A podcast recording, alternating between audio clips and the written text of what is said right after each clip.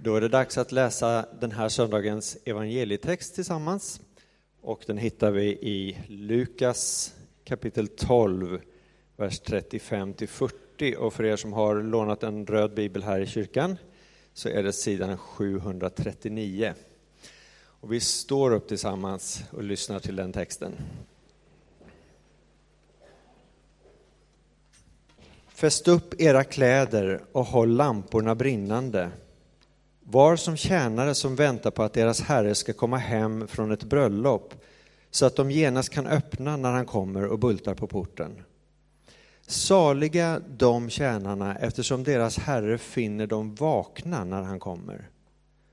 Sannerligen, han ska fästa upp sina kläder och låta dem lägga sig till bords och själv gå och passa upp dem. Om han så kommer vid midnatt eller ännu senare, saliga är de tjänarna när han finner dem vara beredda. Ni förstår väl att om husägaren visste när tjuven kom skulle han hindra honom från att bryta sig in i huset. Var beredda, också ni, när ni minst väntade, då kommer Människosonen. Så lyder det heliga evangeliet.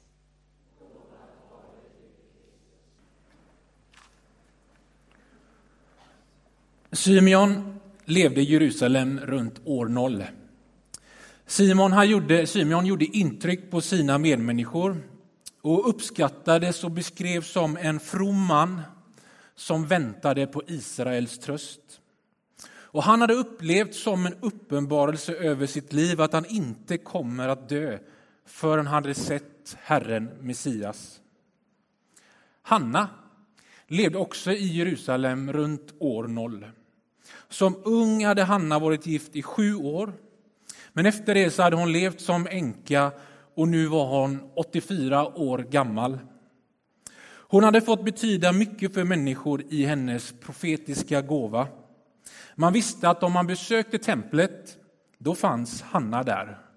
För hon lämnade knappt templet utan tjänade Gud dag och natt med fasta och bön. Symeon och Hanna de hade fäst upp sina kläder. De hade hållit lamporna brinnande. De hade varit som tjänare som väntat på sin herre. De hade varit vakna. De var beredda. Och när de minst väntade, då var han där som ett barn. Och Simeon tog barnet i famnen, prisade Gud och sa Herre, nu låt du din tjänare gå hem i frid som du har lovat, ty mina ögon har skådat frälsningen. Och när Symeon profeterar över barnet i templet, då kommer Hanna fram, tackar Gud och prisar Gud. Så var han där, Gud med oss. Han som skulle komma ner till oss från höjden, en soluppgång för dem som är i mörkret och i dödens skugga och styra våra fötter in på fredens väg. Han kom, han såg och han segrade.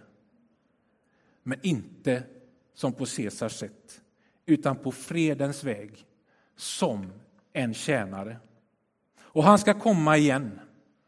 Världens frälskare ska komma tillbaka och göra allting nytt. Guds rike som nu är ska bli helt och fullt. Och när han kommer, då kan vi räta på oss och lyfta våra huvuden för vår befrielse, den närmar sig. Guds rike trängde in genom barnet som växte upp och antog en tjänares gestalt och Jesus gav förtroende till oss människor att fortsätta verka för Guds rike.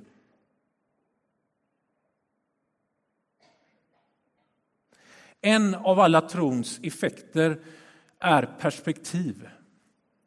När vi hör Jesu ord och när de når in i våra hjärtan så sätts våra liv i evangeliets perspektiv. Livet det går i cykler. Min erfarenhet är att i perioder av livet så får vissa saker ett stort utrymme. Det upptager mycket av mina tankar. Men så sker någonting som ger mig ett annat perspektiv. Jesus ger mig nya perspektiv. Det behöver inte alltid vara nya, utan samma perspektiv som väcks hos mig men som väcks till liv igen i mitt inre.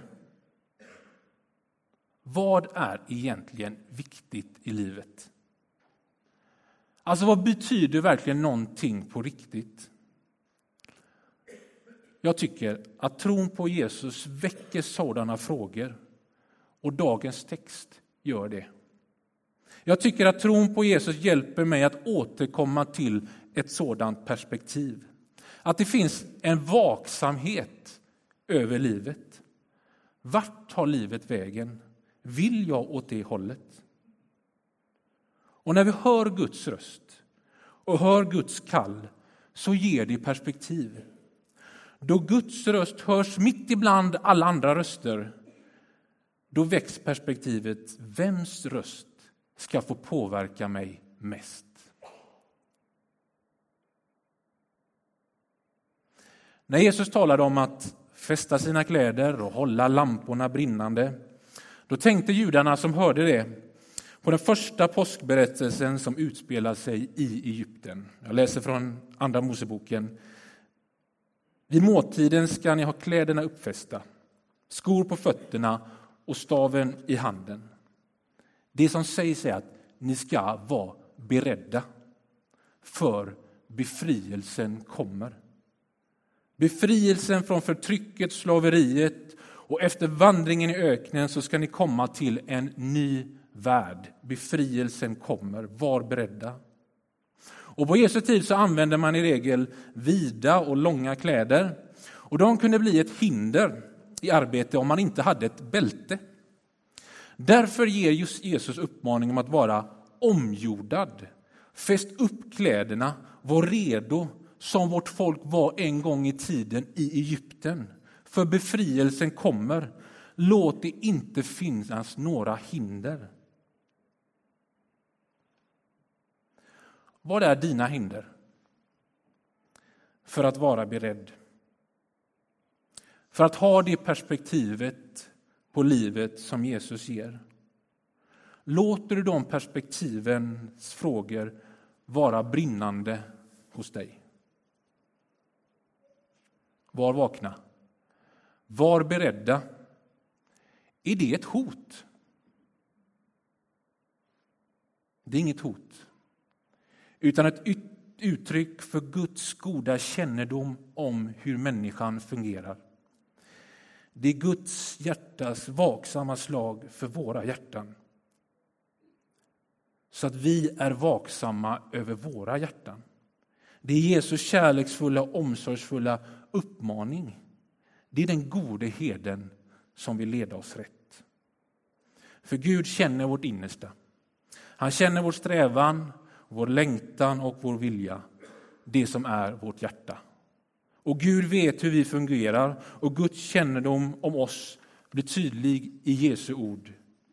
Ty där i skatt är, där kommer också ert hjärta att vara. Så sa Jesus precis innan han fortsatte med där vi börjar läsa idag. Fäst upp era kläder och håll lamporna brinnande.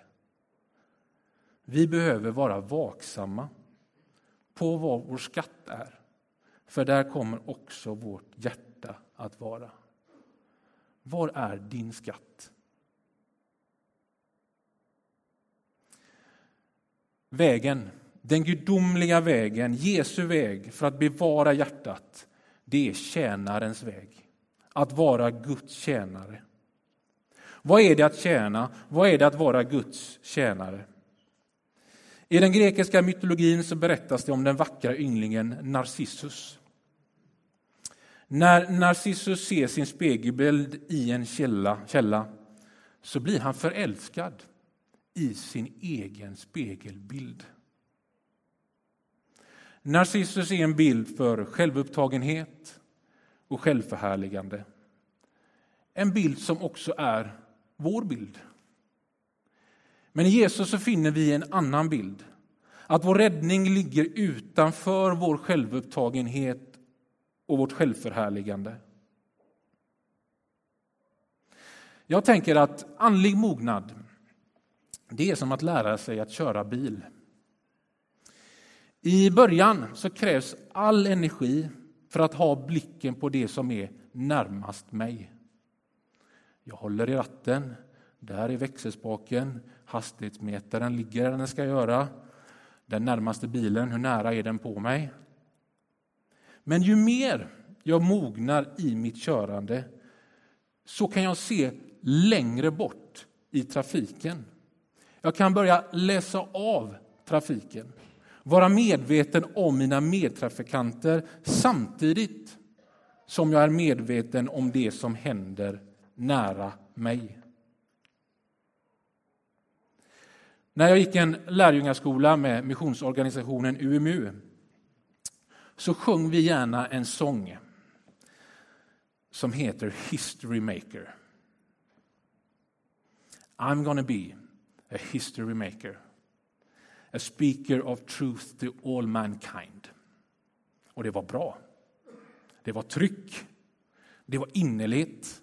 Det var gåshud. Men det handlade väldigt mycket om mig. Jag ska förändra världen. Jag ska frälsa människor. Jag ska be så att människor blir friska. Lärjungaskap, det kan bli självupptagenhet. Det kan bli självförhärligande. En väg som ofta inte leder till mognad utan tyvärr att lamporna släcks. Andlig mognad är att kunna lyfta blicken, se andra och samtidigt vara medveten om att Gud älskar mig. Han ser mig och han är med mig. Att vara en Guds tjänare är att se bort bortom sig själv och det som är mitt och det som är mitt egna. Att se, att lyssna, att gå med sin nästa. Att förstå att världen är mycket större än vad som är bäst för mig. Att se och känna med den värld jag vill förändra. Att se och lyssna på den som jag vill ge vidare gåvan i tron på Jesus. Att känna och gå med den som lider och hoppas och be om Guds helande. För det handlar inte om mig. Och att möta sin nästa, att lyfta blicken, det ger perspektiv. Och jag tror att de perspektiven gör oss vakna, gör oss beredda. För när vi gör det, då hoppas vi på Guds befrielse. Att han ska komma åter i härlighet. För då brister vårt hjärta när vi ser hur världen drabbas av lidande.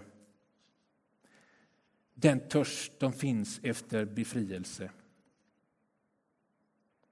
I Jesus bjuds vi in till en mycket vackrare berättelse än kärleken till min egen spegelbild.